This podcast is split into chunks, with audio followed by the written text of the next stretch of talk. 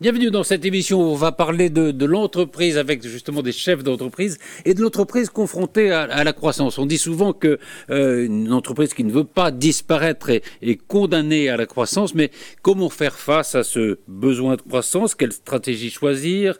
Vers quel type de croissance faut-il s'orienter? Comment favoriser le développement de l'entreprise? Quels peuvent être euh, les partenaires de ce développement? Autant de questions que nous allons poser avec euh, Virginie Deneville. Bonjour. Bonjour. Vous êtes euh, la présidente et même l'heureuse présidente, parce que vous êtes en, croissance assez exponentielle de l'entreprise de Léage. Alors l'entreprise de Léage, c'est une entreprise qui est consacré à la décoration événementielle, euh, l'exposition à la signalétique. Hein oui, exactement. Depuis 35 ans, à 50 ans en Yvelines. Ah, absolument. Et, vous nous raconterez parce que vous avez fait, au fond, euh, une période de, croissance un peu modeste, et puis après, vous avez accéléré. Ça s'accélère. Ça va être très intéressant de, de nous raconter. Virginie Févé, bonjour. Bonjour. Euh, vous êtes la présidente de, de Startac, l'heureuse aussi présidente. Il n'y a que des heureux ici, donc euh, chef d'entreprise. Enfin, on verra. Euh, de Startac. Euh, consacré au, numérique, c'est, je crois, là, vous avez déjà créé trois entreprises hein, auparavant.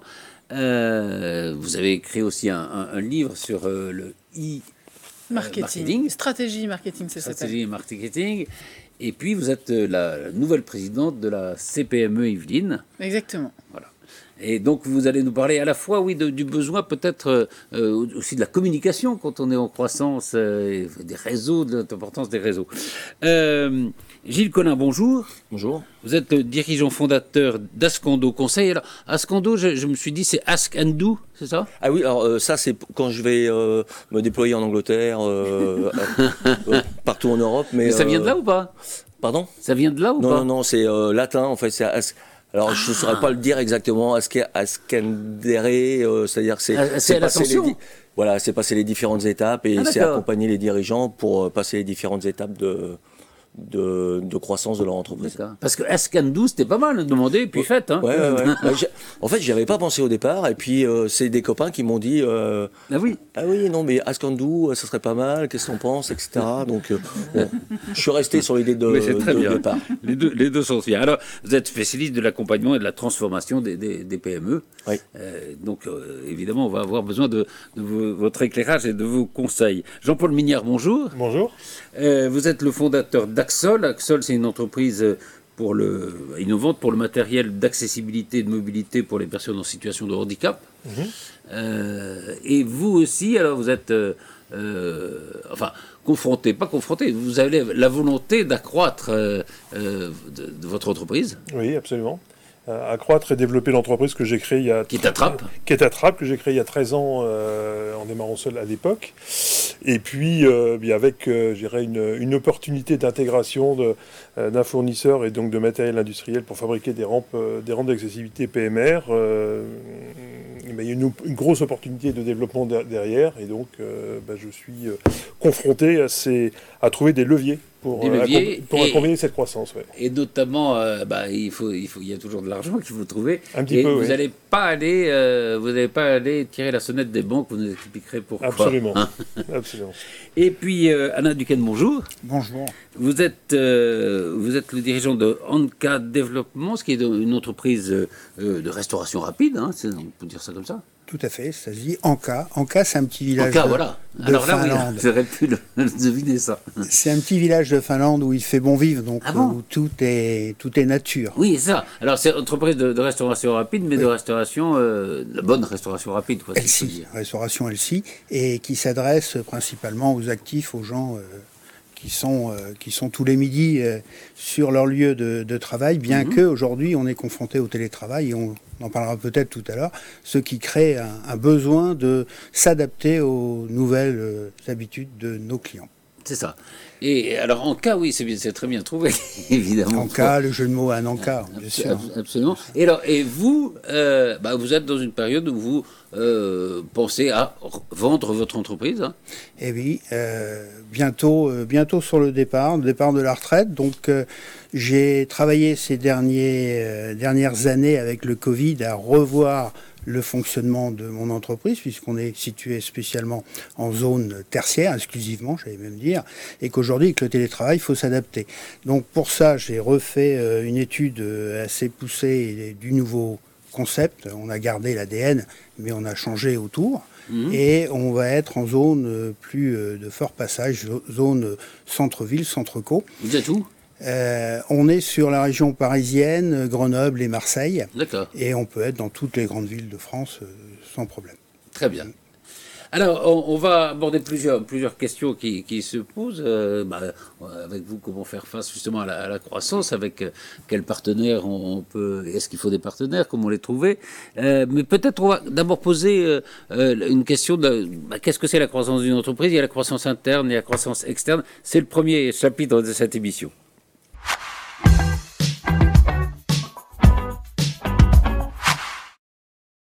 Alors, euh, justement, Gilles Collin, peut-être avec vous, peut-être un mot, qu'est-ce que c'est On dit la croissance d'une entreprise. Alors évidemment, c'est d'avoir plus de clients, d'avoir euh, euh, plus de chiffres d'affaires, mais c'est pas que ça. Bah, la croissance, en fait, ça, permet de pérenniser l'entreprise. C'est vraiment un objectif de tout entrepreneur. Quand il, crée son entreprise, il veut la pérenniser. et donc, ça, c'est en fait, euh, il y, a six leviers de croissance qu'on peut identifier aujourd'hui. Il y, a la croissance interne, mmh. on fait avec ce qu'on a. Euh, on développe plus, on va chercher plus de clients, on va communiquer plus, euh, mais avec les ressources dont on dispose l'entreprise. C'est-à-dire qu'on n'engage pas forcément plus de salariés Non, on essaie de faire mieux, avec, ce qu'on a. Voilà. Donc c'est ça la croissance interne. Oui. donc il y a toujours des, il y a toujours des leviers à un moment donné, des, toujours des choses qu'on peut faire de façon différente. alors on peut, excusez-moi, en fait, on peut aussi aller chercher des, moyens supplémentaires pour aller, pour aller, pour embaucher, pour acheter des, des machines par exemple, mais on va rester dans un cadre vraiment interne à l'entreprise. Après, le deuxième levier, ça va être la croissance externe. Mmh. Donc, on va aller chercher euh, une entreprise. Euh, là, il faut vraiment se méfier euh, de, de, la vision qu'on peut avoir en fait de l'entreprise, de la vision stratégique, pour aller vraiment chercher une entreprise qui soit complémentaire. Donc, on, peut faire de l'intégration amont ou de l'intégration aval. On peut aller dans une autre zone géographique, on peut aller chercher, enfin, carrément aller prendre un, un, changement quoi. différent. Voilà, mmh. Après, on peut faire aussi de, le troisième levier, c'est l'essaimage stratégique. On a un actif latent dans l'entreprise, quelque chose qu'on n'a pas, euh, qu'on pousse pas suffisamment, et donc on va, on va aller euh, le pousser de façon euh, plus forte pour aller conquérir de nouveaux, par exemple, de nouveaux marchés ou de nouveaux mhm. clients. le quatrième, ça va être la croissance en réseau. c'est la franchise ou la, ou la licence. ça, c'est assez classique. Le cinquième, ça va être la diversification. Donc on va avoir de la diversification soft ou de la diversification hard. Donc, selon, euh, oui, selon là où on met le curseur. Là où on connaît le terrain, où on ne le connaît pas. Ah oui.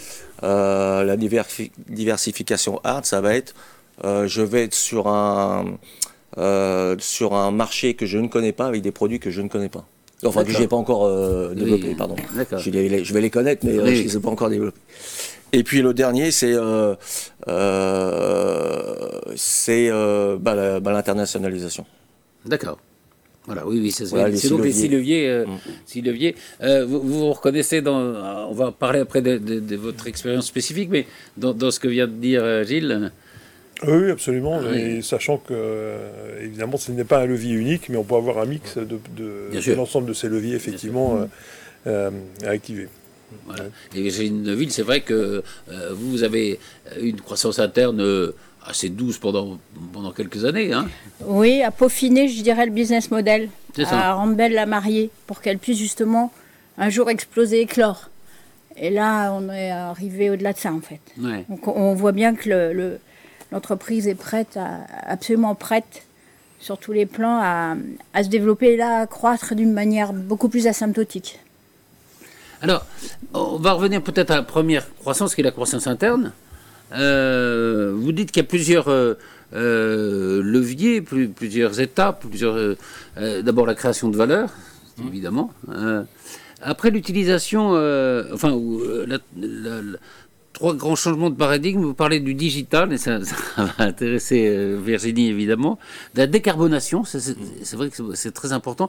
Et je pense que, euh, alors ça c'est une petite parenthèse, mais les, les, petites et moyennes entreprises euh, que vous représentez, je crois, font, il me semble qu'elles font un effort sur, sur, le, les, les sur les, problèmes que pose le changement climatique encore plus forte que les grandes entreprises. Est-ce que je me trompe? Bah, nous, on est déjà très en avance depuis 15 ans ah, avec un, ISO 14001 qui est bien mûr chez nous et qui nous a permis d'accéder très facilement au RSE, du coup avec des compléments de, pistes d'amélioration. Et on a assez facilement récupéré une médaille d'or, mais ça nous a aussi permis d'accéder à des tas de marchés qu'on n'aurait jamais eu. Absolument. Euh, et, donc, euh, euh, digital, décarbonation et managérial, hein, c'est ça les, trois? Et ça, en fait, c'est euh, c'est vraiment des opportunités pour les entreprises pour, de créer euh, de la valeur de façon différente à ce qu'on faisait auparavant. Vous parliez, euh, la première question au début, c'était de parler de, croissance. Aujourd'hui, mmh. une entreprise, elle, est obligée de faire de la croissance, faire du surplace, ça devient très dangereux. Ça, ça l'était il y a 10 ans, il y a 15 ans, aujourd'hui ça l'est encore plus.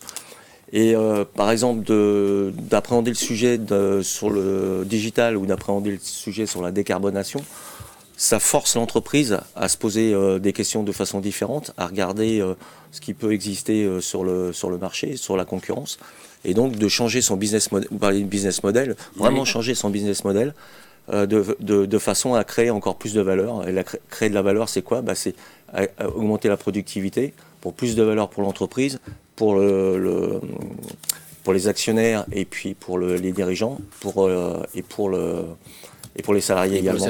Et, tout ça, ça permet en fait de plus vous créez de la valeur, plus vous faites de la rentabilité, plus vous augmentez vos fonds propres, et du coup vous pouvez euh, alimenter en fait une et, solidifier votre, mm. votre entreprise. Absolument.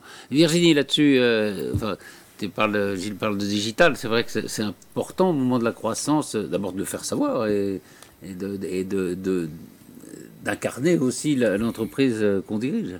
Je crois qu'il y a différents stades. J'entends souvent euh, certains me dire, me dire euh, on n'a pas besoin de ça, on vend et ça fonctionne. En fait, la mariée n'est jamais aussi belle que quand elle a besoin de rien. Et c'est vrai, je, je, préconise souvent aux gens de, de commencer très très vite à travailler leur personal branding sur les réseaux sociaux, justement au moment où on a besoin de rien, puisque effectivement on est beaucoup plus attirant que lorsqu'on est en demande. Et je pense qu'en fait, ça répond à tellement d'objectifs, euh, développer son chiffre d'affaires, euh, rassurer ses clients, euh, fidéliser, trouver des partenaires, trouver des investisseurs. Moi, j'avoue, ça fait maintenant 16 bah, ans que je suis dans l'entrepreneuriat. Et je crois que sans LinkedIn, ça aurait été plus compliqué. Exactement. Et ça ouvre des portes. je rejoins Gilles aussi sur, sur cette façon aussi d'avoir, de percevoir la stratégie. Aujourd'hui, on est plutôt dans une phase de co-création de finalement de, produits avec nos clients. On voit plein d'entreprises qui ont pivoté parce que euh, à la demande des clients finalement. C'est plus seulement un, ressenti ou une volonté interne, c'est aussi répondre à, une demande qui se construit avec les retours euh, en ligne. Et c'est vrai que c'est important d'être présent sur ces plateformes. Et de ne pas négliger cet aspect-là. Et, c'est vrai, oui, que c'est aussi une façon oui, de. de euh, c'est plus facile aujourd'hui aussi de faire connaître une entreprise que ça ne l'était il, il, y a probablement 10 ou 15 ans. Oui, et puis euh, il y a plusieurs paramètres qu'il faut prendre en compte dans le fait. Euh, vous disiez sur la partie incarnation, oui, on doit incarner notre entreprise mhm. parce que il y a 20 ans, c'était un gros logo, des, un gros bâtiment, on ne savait même pas qui était à la tête de l'entreprise. aujourd'hui, on achète un produit. Exactement. Hein. et aujourd'hui, on achète un produit parce qu'on achète les valeurs du coup du patron, de l'équipe. Euh, et c'est important que ces valeurs soient communiquées. Mhm. On, veut aussi de l'humanisation, on veut une relation de proximité exister face, face à l'entreprise. Et, je pense que y a, voilà, les choses ont, bien changé et il faut prendre en compte ce paramètre. Jean-Paul Mignard et, Virginie, euh, vous, vous, utilisez les réseaux sociaux les... Ah, de plus en plus. De plus en plus. De plus en plus. Et, euh, et je dirais depuis, euh, depuis maintenant un an et demi ou deux ans. Et je dirais que les, euh, les résultats sont absolument, effectivement, étonnants ah par rapport à ça. Étonnants en termes de, de retour, d'échange, de, de, de, personnes qui, qui finalement qui interréagissent sur des, sur des posts qui sont donnés qu'on n'attendait pas du tout. et puis de, de, de création directe de contact également avec des utilisateurs, par exemple, qui sont la plupart du temps filtrés par des revendeurs, des distributeurs et auxquels on n'a pas, pas accès. Et pas que quantitativement, mais également qualitativement et en échange sur, sur les produits les services qu'on est à même d'apporter, ce qui nous permet d'ajuster éventuellement, oui, de scaler beaucoup plus directement par rapport à ça. Virginie de Neuville bah, Nous, on a mis en place des routines pour que cette euh, communication soit régulière, puisque la régularité euh, est incontournable. Oui, mhm. oui, il ne faut, il faut pas le faire de temps en temps et puis pas le faire pendant trois mois. Donc la routine a permis ça. En effet, ça, ça crée une dynamique d'entreprise qui est, qui est aussi une signature de les, Bien sûr. Voilà. À, partir du moment où il y a une dynamique, euh, on fait plus, on fait plus confiance à des gens qui sont dans le move et qui sont dynamiques, plutôt des gens qu'on ne sait pas ce qu'ils font. Oui. Alain Duquesne, puisque vous êtes dans, cette période de, vente, évidemment, est-ce que... Ah bah, les réseaux sociaux, c'est absolument incontournable. Et je dirais même qu'avant, il suffisait d'avoir euh, euh, un beau bâtiment, un logo, pour un point de vente euh, une superbe devanture dans un emplacement numéro 1, l'emplacement, l'emplacement, l'emplacement. aujourd'hui, hein. aujourd'hui, les gens passent devant chez vous. Euh, si vous ne faites pas de communication, ils ne vous voient pas, ils continuent et ils vous ont pas vu. Ah hein.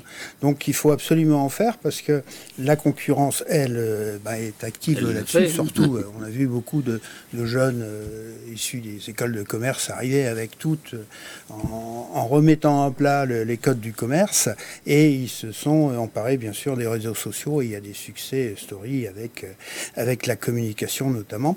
Donc il faut être jeune euh, pour, euh, pour bien aller à fond dans cette communication et, c'est devenu vraiment fondamental. Oui, Virginie Févé, quand, quand les, entreprises viennent vous voir à Startup, enfin, justement pour, pour travailler la, façon dont ils vont communiquer sur les réseaux sociaux.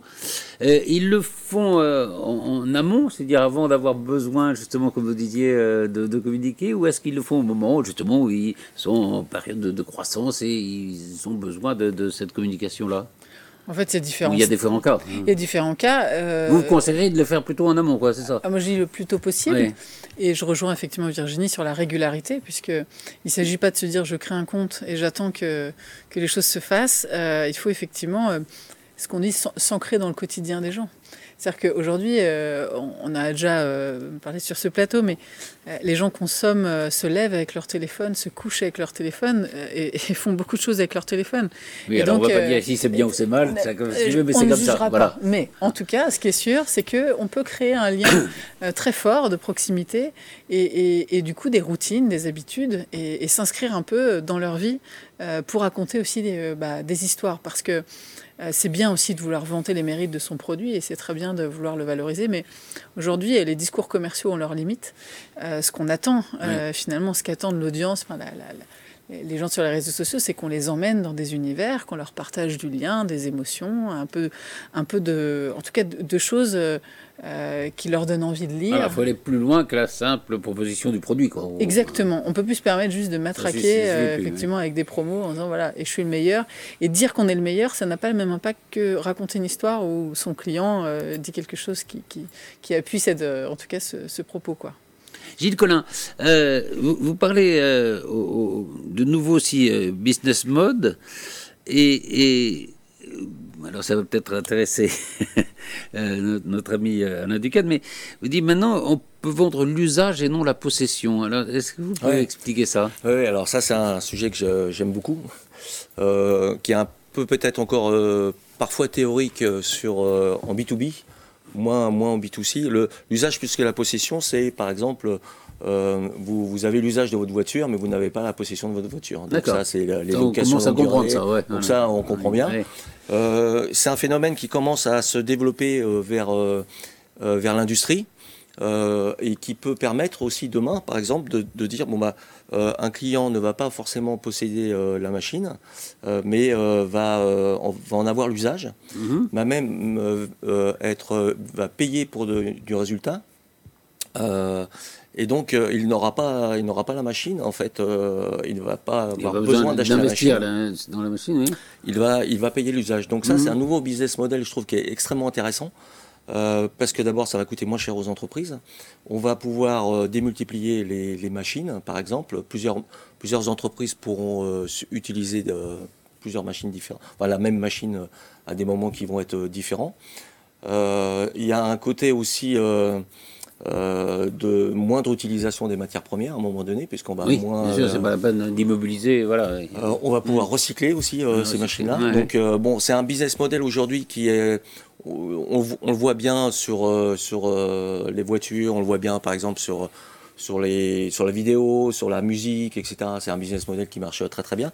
On le voit un petit peu moins sur l'industrie il y a force, je pense qu'il y a beaucoup de potentiel là-dessus. on, travaille on a fait un groupe de travail avec la CCI sur ce sujet et c'est vraiment. Euh, oui, j'ai oublié de, préciser que vous êtes membre de la, Chambre de commerce et des Yvelines. des Yvelines. Voilà, je précise. Et, présidé par euh, M. Kérou. Voilà, Guillaume Kérou, ouais, tout à fait. Euh, et donc, c'est vraiment. enfin, je pense qu'à terme, ça va être relativement moteur. Il y a encore quelques freins qui, vont, qui sont aujourd'hui les banques, ne suivent pas forcément, puisque elles aiment bien investir contre une machine, pas forcément contre un service. Donc ça, c'est mhm. toujours un petit peu le, la, limite. La, limite, e, effectivement. Et puis euh, au niveau des datas, puisque euh, le fait d'avoir des machines de ce type-là va permettre euh, de partager des datas, d'enrichir. Et bon, là, on a quelques contraintes quand même RGPD qui sont, qui sont assez fortes. Ah, Mais vous diriez, oui, que c'est une nouvelle étape là qu'on est en train de vivre et qui va peut-être changer un, un peu. Enfin, certains visages, en tout cas, de l'industrie, quoi. Bah, moi, personnellement, j'aimerais bien. J'ai un côté assez optimiste en règle générale. Mhm. Je vois souvent le verre à moitié plein. Euh, plein, faut pas que je me trompe. Donc, euh, plutôt plein. Si euh, optimiste, c'est plein, oui. mais les banquiers, ouais, ça va être surtout les banquiers qui vont être euh, à, convaincre.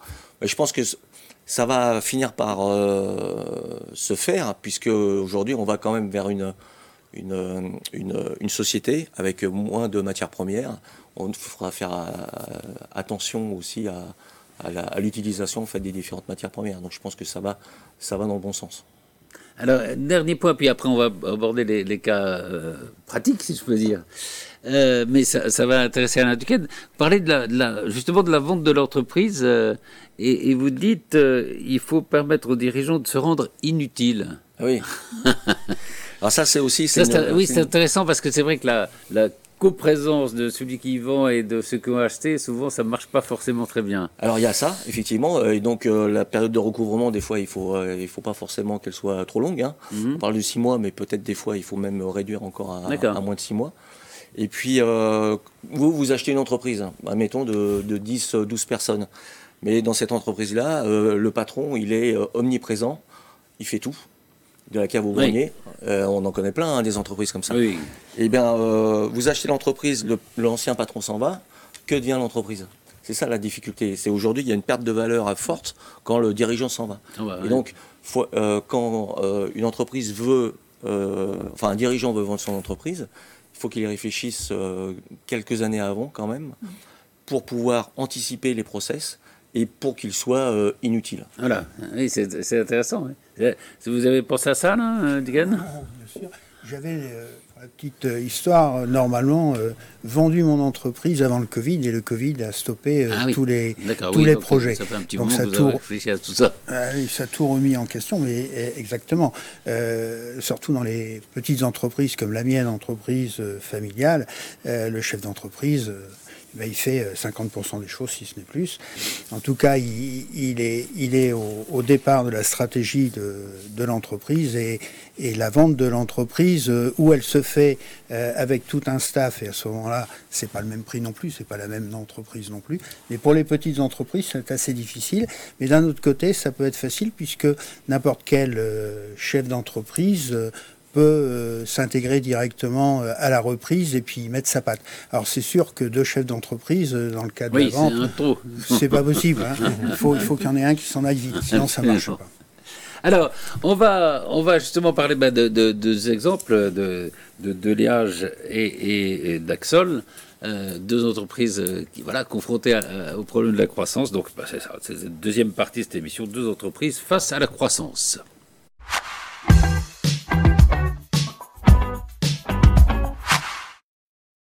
Alors, on va commencer avec, avec vous. J'ai une Deville par, euh, parler de Deléage. Euh, entreprise, vous le disiez, il y a 35 ans à peu près, hein, c'est ça? Ah oui, un peu plus de 35 ans, 89. 89 ouais. Vous êtes toujours installé ici à, à Montigny-Bretonneux, puis à, effectivement à 50 ans d'Yvelines, donc à Elancourt. Voilà, en 2003, on a déménagé pour avoir des locaux plus grands. Alors je rappelle, hein, vous êtes spécialisé dans la décoration événementielle, le, stand, l'exposition, la signalétique. Hein. C'est ça, exactement. Donc un spectre large. Alors, vous dites, euh, bah, au fond, pendant, pendant assez longtemps, enfin depuis 35 ans, on, a opté pour une progression euh, maîtrisée, constante et régulière, hein, c'est ça? Oui, avec un objectif de créer un bel outil, euh, du coup, à la, je dirais, au niveau de mes, de, mes, de mes moyens, de ma mesure.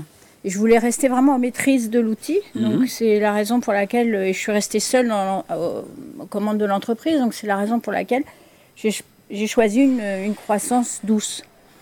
Euh, et ben, voilà, aujourd'hui, effectivement, on parlait de, de, rendre le chef d'entreprise, euh, je dirais, euh, d'oublier d'être l'homme clé. Donc j'ai beaucoup travaillé là-dessus. Oui.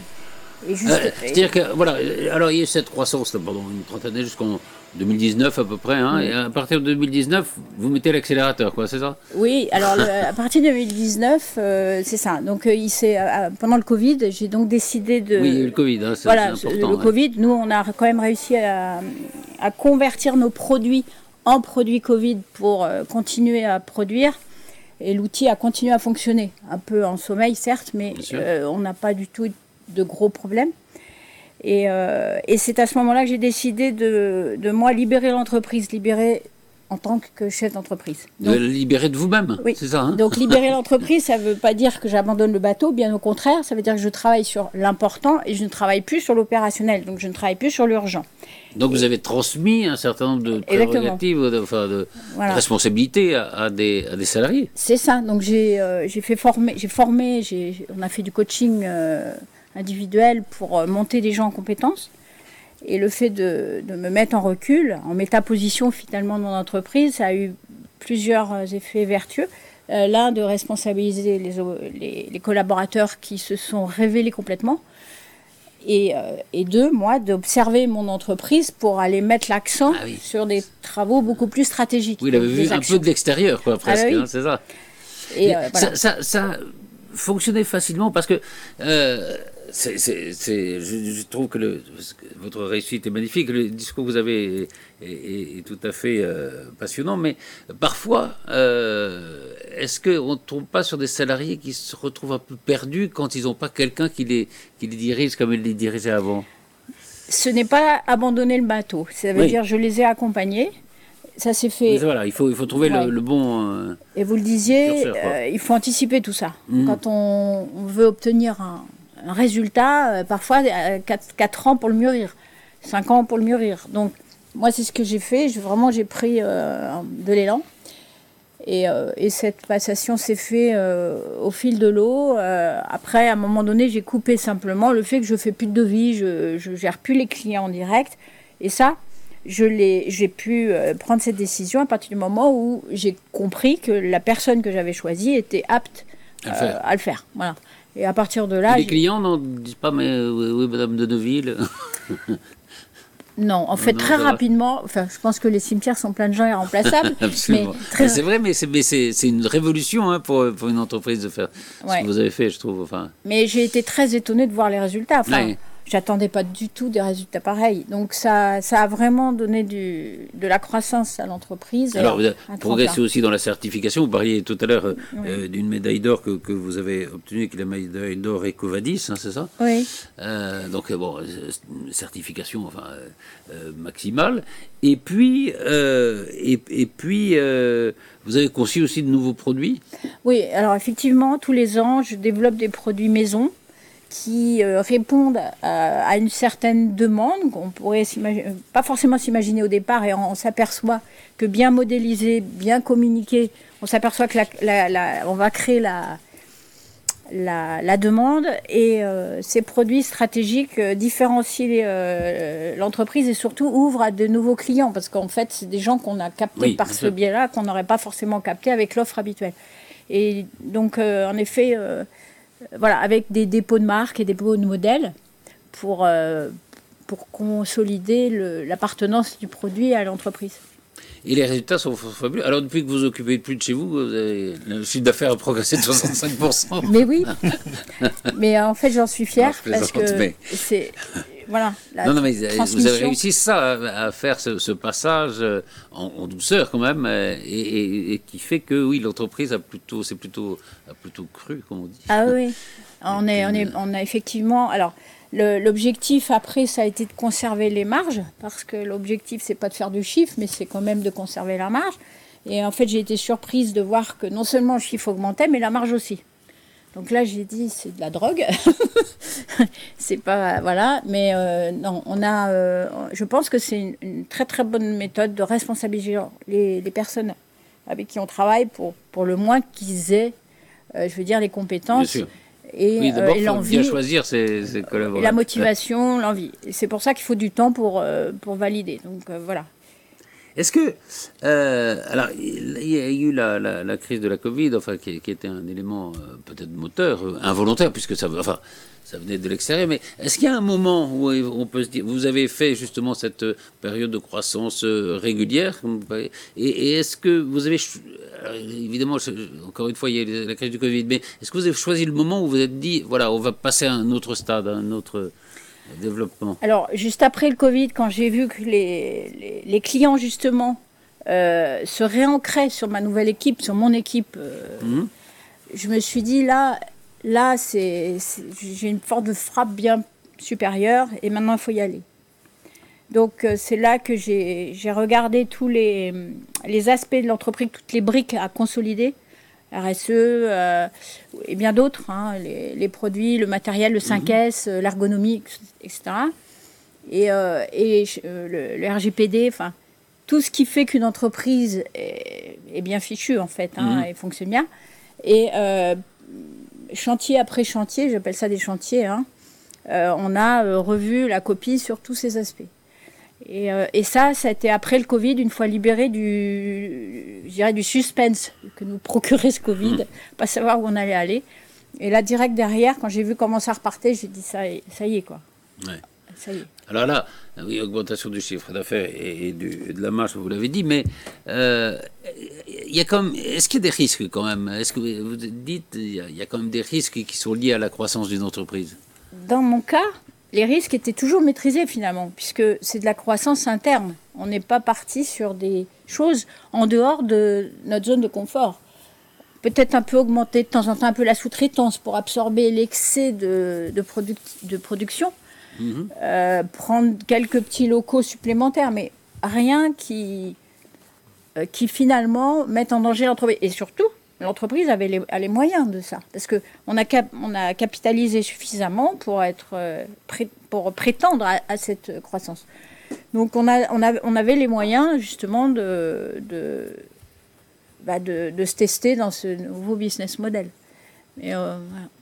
Un, mot de. Parce que euh, vous, vous l'utilisez probablement, mais peut-être euh, vous aussi, je, voudrais bien avoir votre sentiment là-dessus. Sur l'intelligence artificielle, mm. euh, vous l'utilisez, c'est de l'air, évidemment. Mm. c'est considéré. Alors, d'abord, vous, comment vous la considérez Et puis, et puis peut-être les, les, gens qui travaillent dans, les entreprises, comment, comment ils la voient venir Comment ils voient venir son importance C'est peut-être ça. Moi, je dis que c'est un outil de plus. Mm à utiliser, je dirais, euh, avec précaution, parce que c'est tellement magique, et je pense que dans la vie, rien n'est magique, et qu'il y a toujours le revers de la, médaille. L'intelligence artificielle apporte beaucoup de facilité dans la rédaction, dans la euh, facilité de faire des images, des choses comme ça, mais à côté de ça, ça, ça, crée aussi des effets secondaires, euh, ou qui pourraient venir demain, et on ne sait peut-être même pas encore lesquels. Donc pour moi, c'est un outil formidable au jour d'aujourd'hui et à voir ce qui va se passer demain, en fait. Mhm. Je suis quand même, moi, dans l'interrogation, parce qu'aujourd'hui, je dis c'est super, mais justement, il va y avoir des effets secondaires. Euh, voilà.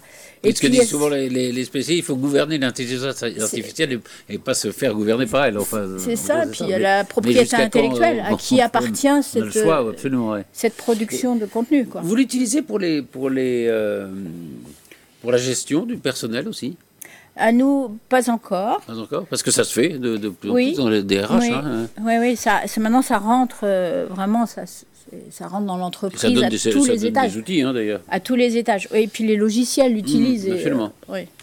Nous, on n'est pas encore. Euh, encore là-dessus. Non, non. Gilles Collin, là-dessus, sur l'utilisation de l'intelligence artificielle, notamment dans la DRH et ça, Sur la RH, je ne sais pas, mais en tout cas, d'un point de vue global, c'est vrai que, comme vous disiez, ça, ça, ça, infuse de plus en plus dans les entreprises. Aujourd'hui, c'est considéré comme un outil.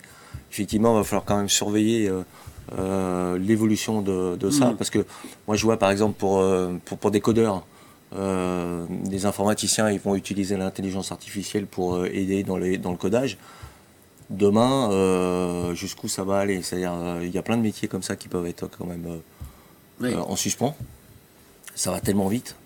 Il y a deux, il y a quoi Ça, ça a un an, et trois mois, quoi, à peu près. Hein. donc, on n'en parlait pas.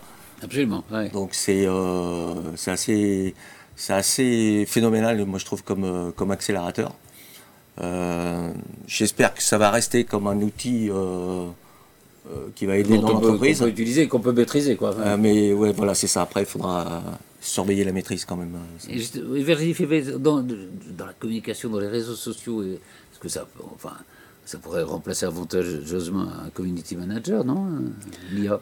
Alors, ce qui est sûr, c'est que ça solutionne pas mal de, de problèmes. On peut l'utiliser en tout cas. Je dis pas que ça Déjà, euh, c'est pas un, tabou que de dire que aujourd'hui, euh, une génération qui arrive avec des fautes d'orthographe et que c'est vrai qu'utiliser euh, ne serait-ce que. On les voit plus déjà, ça, bah, ça, le fait disparaître. Exactement. C'est-à-dire que ne serait-ce que corriger ses posts sur ChatGPT, c'est plutôt pas mal. Ensuite, effectivement, ça fait gagner un temps fou. Oui. Par contre, il faut quand même bien maîtriser hein. l'art des prompts. Ouais, évidemment, parce que sinon, ça peut faire des choses euh, assez superficielles. Oui, donc c'est comme ça, c'est assez banal généralement. Euh, vous disiez, il faut, faut s'appliquer dans cette, dans cette communication à travers les réseaux sociaux. Enfin, il hein, faut, faut, faut, avoir un peu de chair, quoi. Et c'est vrai que s'il n'y a que l'intelligence artificielle, elle est un peu euh, et puis, et puis, il y a des notions à distinguer parce que euh, l'IA existe depuis euh, des années. C'est parce qu'elle est portée au public et qu'elle elle permet l'accessibilité au, grand public. Mhm.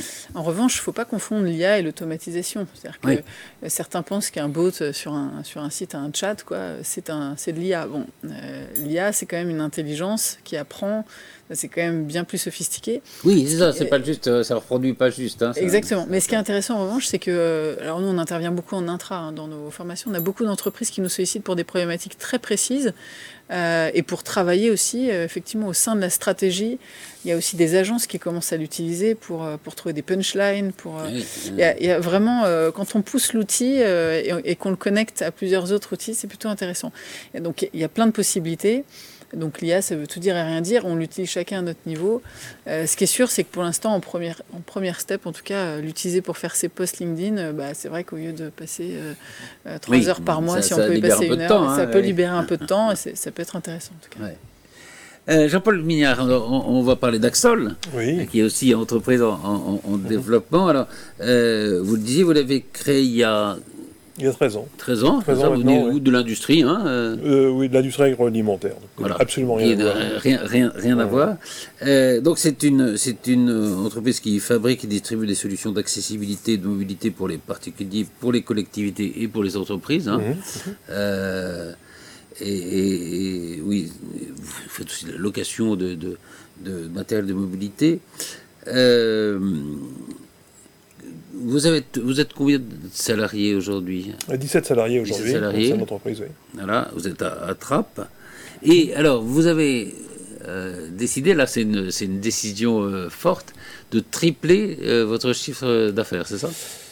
C'est l'objectif, ouais, dans les, dans les 4-5 ans à venir, de, de, de tripler le chiffre d'affaires. Alors là, c'est sur une. je dirais, c'est partie de croissance, euh, effectivement, de croissance interne et de développement de l'activité. Il se trouve que euh, nous avons identifié, euh, dans le cadre de nos activités, de, fourniture de, rampes d'accès pour les personnes handicapées et personnes âgées, qu'un certain nombre d'entre eux, aujourd'hui, vous avez près de 400 000 logements aujourd'hui qui sont habités par des personnes âgées ou handicapées qui n'ont pas accès à leur terrasse ou à leur balcon, tout simplement parce qu'il y a un seuil de porte.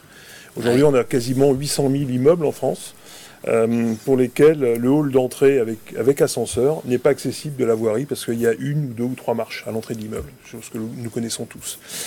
Et euh, depuis la, la de produits artisanaux que nous faisons actuellement euh, aujourd'hui au sein de nos ateliers, ben on s'est aperçu qu'il y avait une, demande extrêmement forte pour pouvoir répondre avec des produits sur mesure que nous sommes les seuls à faire aujourd'hui en France et en Europe, sur la base ah, de, nos, rampes en fibre de verre. Donc l'idée, elle est là, c'est de pouvoir en fait proposer à toute personne à, mobilité réduite d'avoir à domicile euh, la même qualité de vie qu'une personne euh, valide et lui permettre effectivement d'entrer dans son immeuble facilement et de, euh, eh ben, de, profiter des extérieurs de ses terrasses ou de son, balcon. mais ben, cette croissance, cette croissance-là, ben, très compliqué de le faire en, en interne et seul parce que on a subi très durement le Covid, la crise Covid.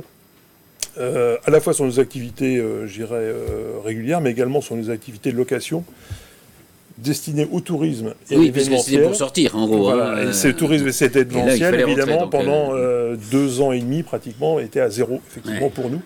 Donc, toutes nos ressources ont été utilisées pour pouvoir conserver nos équipes, conserver nos activités, etc.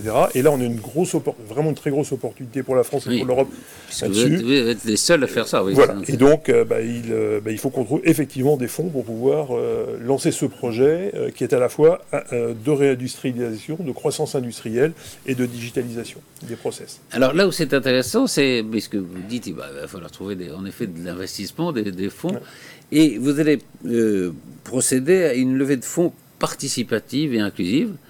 Euh, c'est-à-dire que vous n'allez pas faire ce qu'on dirait qu'on va faire euh, généralement, c'est-à-dire aller chercher les banques. Quoi.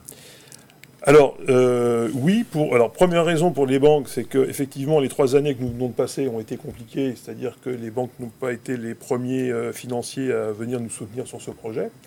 Euh, pardon, d'une façon générale, est-ce que les banques font leur boulot ou pas? Enfin, vous avez l'impression qu'elles vous le secours de... Qu'est-ce qu'on leur demande? Ouais. C'est mais c'est vrai qu'aujourd'hui. Euh, c'est quand même compliqué, hein, c'est pour obtenir euh, non, des, fonds d'une banque. alors d'abord, en plus, ils coûtent euh, plus cher, hein, ça c'est clair. Et maintenant, le PGE a fait quand même, en fait, à, à, comment dirais-je Prêt garanti. Hein, oui, excusez-moi, le, prêt garanti par l'État par l'État, oui. Alors qui était après la crise du Covid, enfin pendant la crise du voilà, Covid. pendant hein. la crise du Covid, qui a permis, euh, c'était une, excellente euh, solution de toute façon, qui a permis vraiment de, de maintenir un certain nombre d'entreprises. Sauf que ça a déstructuré quand même les, les, les, comptes des entreprises. Euh, avec parfois des notes de manque de France qui, sont, qui ont été détériorées par rapport à ça. Et donc aujourd'hui, en fait, ce qui s'est passé, c'est qu'on a prêté de l'argent à des entreprises pour assurer leur, euh, leur quotidien. Et le jour où ils ont besoin de l'argent pour se développer, bah, il n'y en a plus, forcément, mm. c'est déjà utilisé.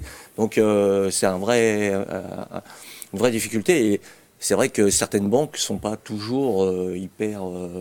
Elles, elles, regardent les ratios vraiment, vraiment au cordeau. Je, reviens à vous, Jean-Paul Mien, mais oui, je, parlais à la présidente de la CPME. Alors déjà, j'annonce, mais Gilles aussi euh, euh, préside la commission euh, entreprise en difficulté à la CPME du département.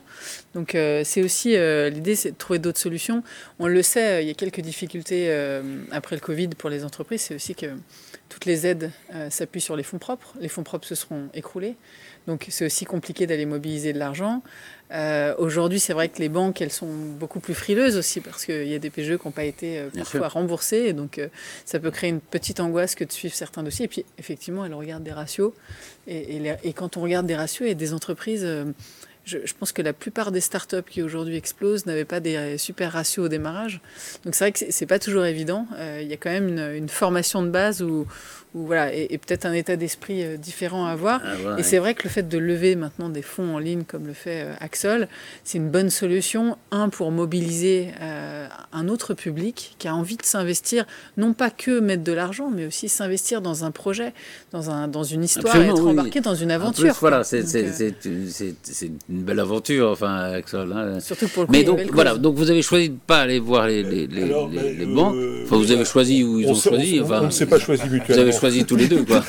on ne s'est pas choisi mutuellement. regarde plus dans le rétroviseur, effectivement, et les ratios que de, mais c'est parce qu'ils sont formatés comme ça et que les réactions sont comme ça.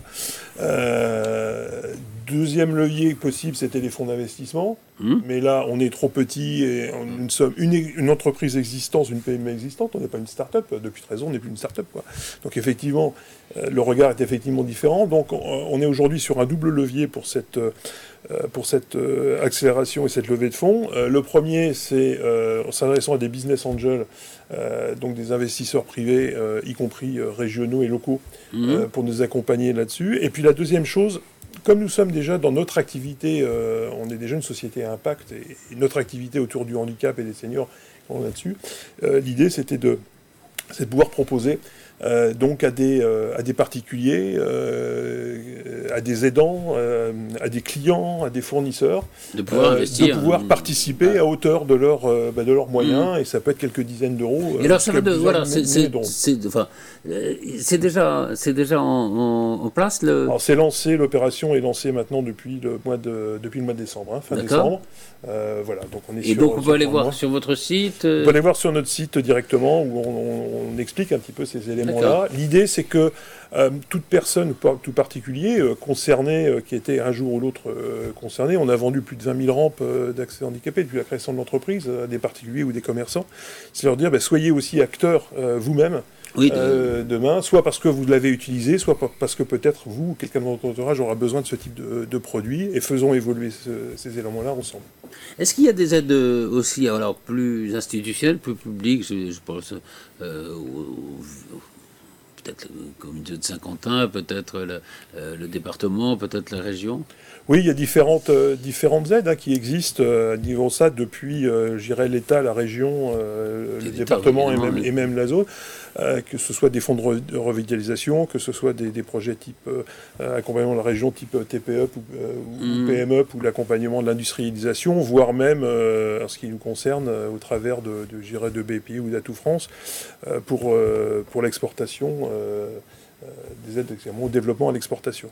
Mais tout ça, euh, j'irais, doit rentrer dans un cadre global. notre première étape, c'est effectivement de lever de fonds de façon à pouvoir mm. consolider ça et ensuite en fonction de notre projet à la fois industriel d'exportation, de pouvoir ensuite mobiliser des, euh, des soutiens des régions. Il y a les CCI aussi, non? La, bah, la, CCI sert de relais, en fait, est un relais, un relais, de la région et département par rapport à ça.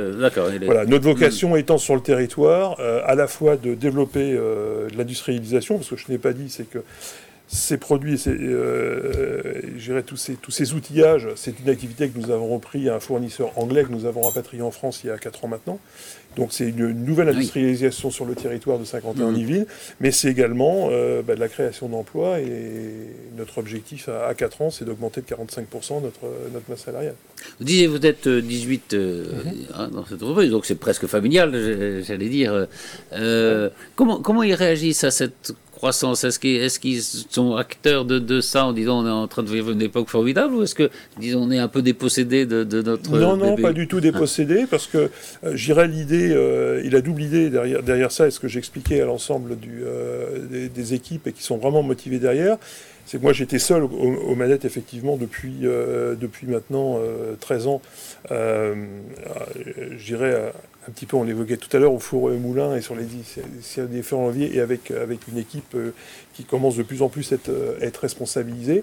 Mais c'est aussi l'opportunité en particulier avec des business angels qui souhaitent, euh, j'irais, participer et s'investir à temps partiel, euh, bah, de, de, pouvoir avoir des nouvelles compétences et un nouveau regard qui rentre dans l'entreprise et qui mmh. nous permettent également de, j'irais, d'accélérer et de trouver de, voilà, et de trouver de, ouais, de nouveaux axes de développement. Euh, Virginie, un, mot justement sur la levée de fonds, vous l'avez fait beaucoup pour des startups. Hein. Mmh. Euh, que vous adressez à qui dans ce, dans ce cas-là? C'est vrai qu'il a raison, Jean-Paul Minard, de dire que c'est pas pareil quand on a une, start-up ou une entreprise qui est déjà euh, plus importante. Hein. Exactement, ça dépend le stade où on en est, effectivement. Si on est en amorçage ou si on est en mm. accélération, les fonds mobilisables ou les réseaux sont pas les mêmes déjà. Et puis ensuite, il y a le choix de, lever des fonds par des réseaux ou par des business angels individuels. C'est vraiment une stratégie à mettre à plat. J'allais dire que, d'ailleurs, c'est le sujet un peu qui, relie toutes nos discussions, c'est la stratégie hyper importante. C'est-à-dire, euh, où est-ce que je vais euh, Exactement, parce que ça se construit progressivement. voilà, souvent, on se jette à l'eau comme ça, bah, il me faut de l'argent, il me faut de l'argent. Et en fait, non. Euh, il y a combien je dois lever, pour faire quoi, quels sont mes objectifs, et comment je vais le faire, quels sont mes moyens à disposition, ce qui me manque. Et en fonction de ça, on construit une vraie stratégie. Bon, j'allais dire, et ça c'est ma casquette numérique, que le digital, encore une fois, dans ces moments-là, est vraiment clé. Moi, j'ai levé des fonds aussi comme ça. Mmh. C'est-à-dire qu'effectivement, j'ai travaillé mon personal branding, j'ai partagé mon histoire, j'ai partagé mon parcours, mes valeurs. Et puis, je suis allé cibler les gens qui m'intéressaient et ceux que je voulais voir dans mon capital. Et j'ai pas, euh, j'ai pas tapé large en me disant, bah, sur un malentendu, c'est lui qui vient. Exactement. Mmh. Et donc, c'est important d'avoir cette stratégie de la réfléchir. Voilà, une stratégie. Effectivement. Mmh. Alors on va aborder le, dernier volet de, cette émission, c'est celui de la, bah, la vente de l'entreprise euh, avec vous Alain Duquesne.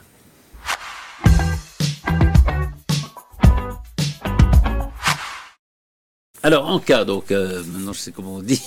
en cas. en cas, euh, vous avez eu plusieurs entreprises de. Enfin, avant cas, hein, c'est ça? Oui, je suis tombé dans la franchise en étant petit. La franchise, c'est ça. Hein. j'ai commencé avec Midas quand ils sont arrivés en France. D'accord.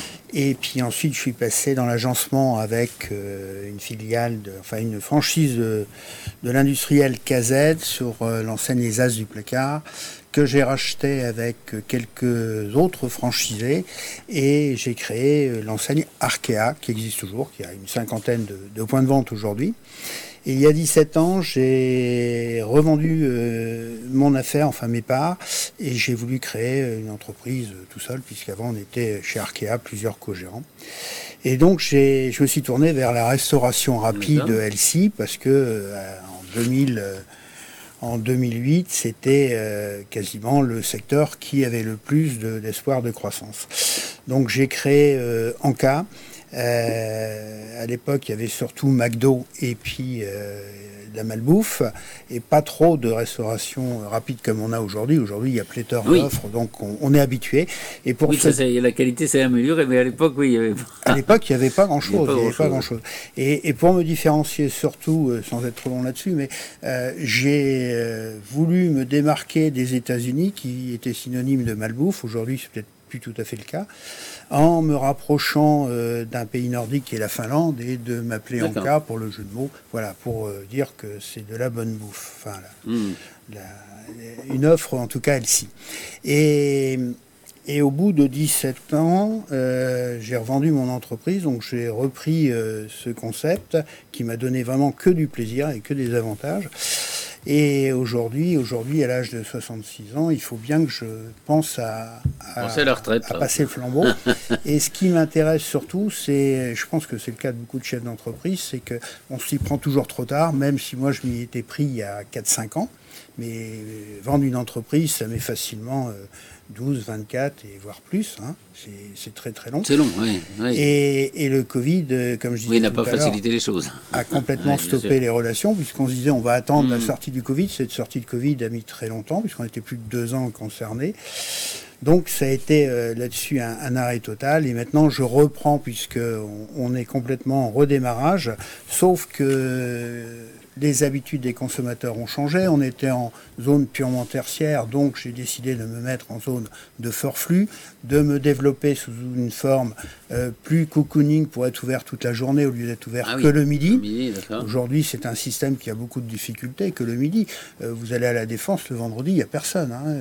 oui, il y a le télétravail et tout ça, oui, qui a changé complètement les, choses, bien sûr. Donc il faut se diversifier et le modèle que j'ai conçu, euh, j'y crois beaucoup, avec une complémentarité de l'offre en lançant le B2B, c'est-à-dire le, un, peu le, l'événementiel, mais dans, entre 5 et, et, 20 personnes, pas plus. Hein, on reste dans le, nos clients ah que l'on connaît bien.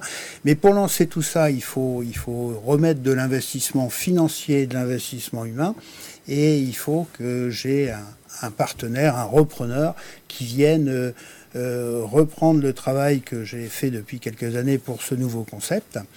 Et, euh, et moi qui puisse prendre une place au soleil hein. bien, bien méritée. Et euh, ce qui me ferait vraiment mal au cœur, c'est de perdre mon enseigne et de ne pas pouvoir euh, trouver ah la, personne. Qu'elle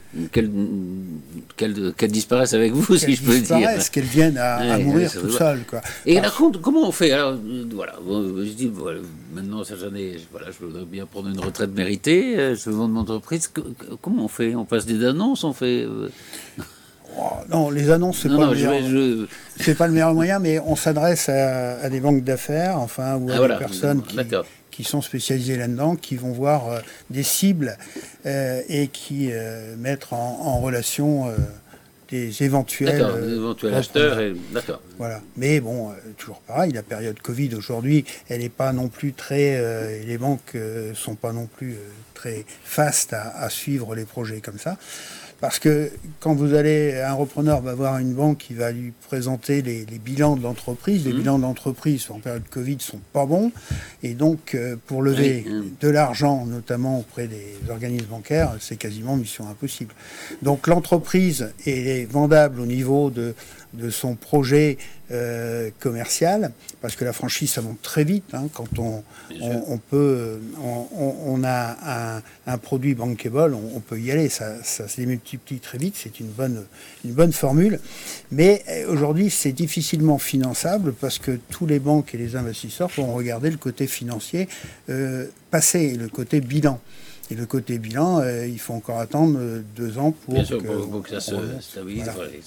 Oui. Si je peux me permettre, j'ajouterais aussi, euh, et je pense que Gilles, ça rejoint un peu ce que tu disais au démarrage, mais il y a aussi le capital immatériel qu'on ne valorise pas toujours dans, dans, un bilan et, qui ne se voit pas toujours. La marque, la fréquentation du site, la notoriété sur les réseaux, alors, évidemment, mais il y a, le travail du chef d'entreprise. Il y a le travail, et c'est vrai que le plus dur, hein, bah, moi-même pour avoir vécu ces périodes, mais c'est vrai que le plus dur, c'est aussi euh, de prendre du recul pour savoir ce qu'il y a de la valeur aussi aux yeux d'un potentiel euh, investisseur, repreneur, et que parfois c'est des de, de, bah, de, gens comme, comme, comme toi. Effectivement, ça permet d'être, euh, d'avoir une prise de recul qui permet de se dire ah d'accord, ça je l'ai pas valorisé dans mon bilan pendant des années. Et finalement, euh, parce qu'à une époque, c'est vrai qu'on avait cette habitude de valoriser bah, les locaux, les machines, etc. Et que c'était quelque chose de très rationnel sur ce qui était palpable ou matériel. Et euh, effectivement, et quand je discute aussi maintenant avec euh, les commissaires aux comptes, etc., on a ce retour-là de ce fameux capital immatériel qu'on a du mal à. Je ne sais pas si tu veux dire un mot dessus, mais. Faut juste, effectivement, un, repreneur va être intéressé par le, le projet, enfin l'avenir. Euh, donc tu as, préparé déjà, vous avez préparé un plan euh, d'avenir qui peut, qui peut intéresser bien évidemment un, repreneur. Et, du coup, il pourra, euh, il pourra se payer en quelque sorte sur ce, sur ce projet, de développement. Donc il y a tout, il y a tout, il y a, tout l'immatériel, les actifs.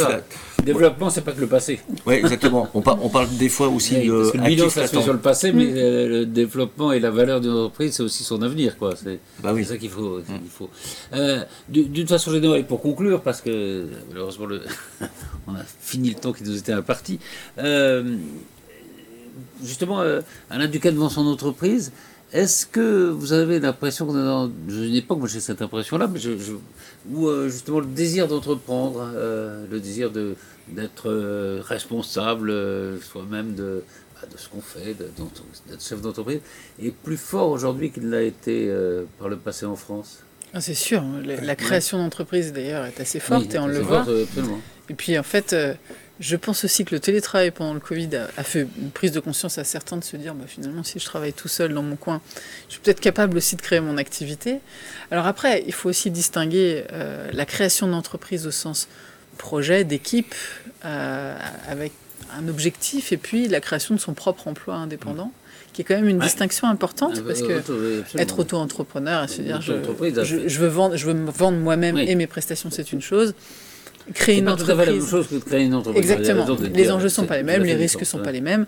Et, il y en a un qui sera presque plus parfois du salariat d'ailleurs que Exactement. de la création d'entreprise. Et, finalement, qui est une forme de travail mmh. euh, de l'évolution de la société actuelle. Mais, mais donc effectivement, la création d'entreprise aujourd'hui, elle, attire, elle, attire, elle attire beaucoup. Hein, et je pense qu'elle va attirer de plus en plus quand même parce qu'on on a, on a soif de développer son projet et qu'aujourd'hui, quand même, euh, elle n'a jamais été aussi facile. Mmh. On crée une entreprise en ligne rapidement. Euh, à l'époque de, nos, de, mes parents, en tout cas, il fallait mettre un gros capital. Il y avait des barrières à l'entrée, il y avait des normes, etc., qui étaient très poussées. Aujourd'hui, on peut quand même euh, se lancer plus facilement. Je n'ai pas dit que la réussite est plus simple, mais je, dis qu'on peut se lancer. si on pouvait. Exactement. il, y a, il y a un écosystème aujourd'hui qui est ultra favorable aujourd'hui en France. il y, a, un chiffre là qui est tombé il n'y a pas longtemps. Il y a 50% des, créateurs d'entreprises, alors dedans il y a tout le monde, hein, qui sont payés par Pôle Emploi aujourd'hui. Donc au moins ah l'écosystème de Pôle Emploi favorise énormément cette. un bel investisseur. C'est plutôt de démarrage. un bon incubateur. exactement, c'est ça c'est plutôt une bonne nouvelle. Oui. Merci beaucoup, euh, merci beaucoup à, tous les cinq. et, et, alors, je ne sais pas ce qu'il faut vous souhaiter, mais enfin, bravo déjà euh, pour, ce que vous avez accompli. Et puis, euh, voilà, je ne sais pas si on dit bonne chance, oui, on peut dire ça. On dit merde On, peut aussi. on dit rendez-vous sur axel.fr. Axel sur Deléa, exactement. Sur et, en cas. Et, et Ascondo. Absolument. Merci à tous. et Startup. Startup, évidemment, on va pas oublier quand même. Merci à tous les cinq.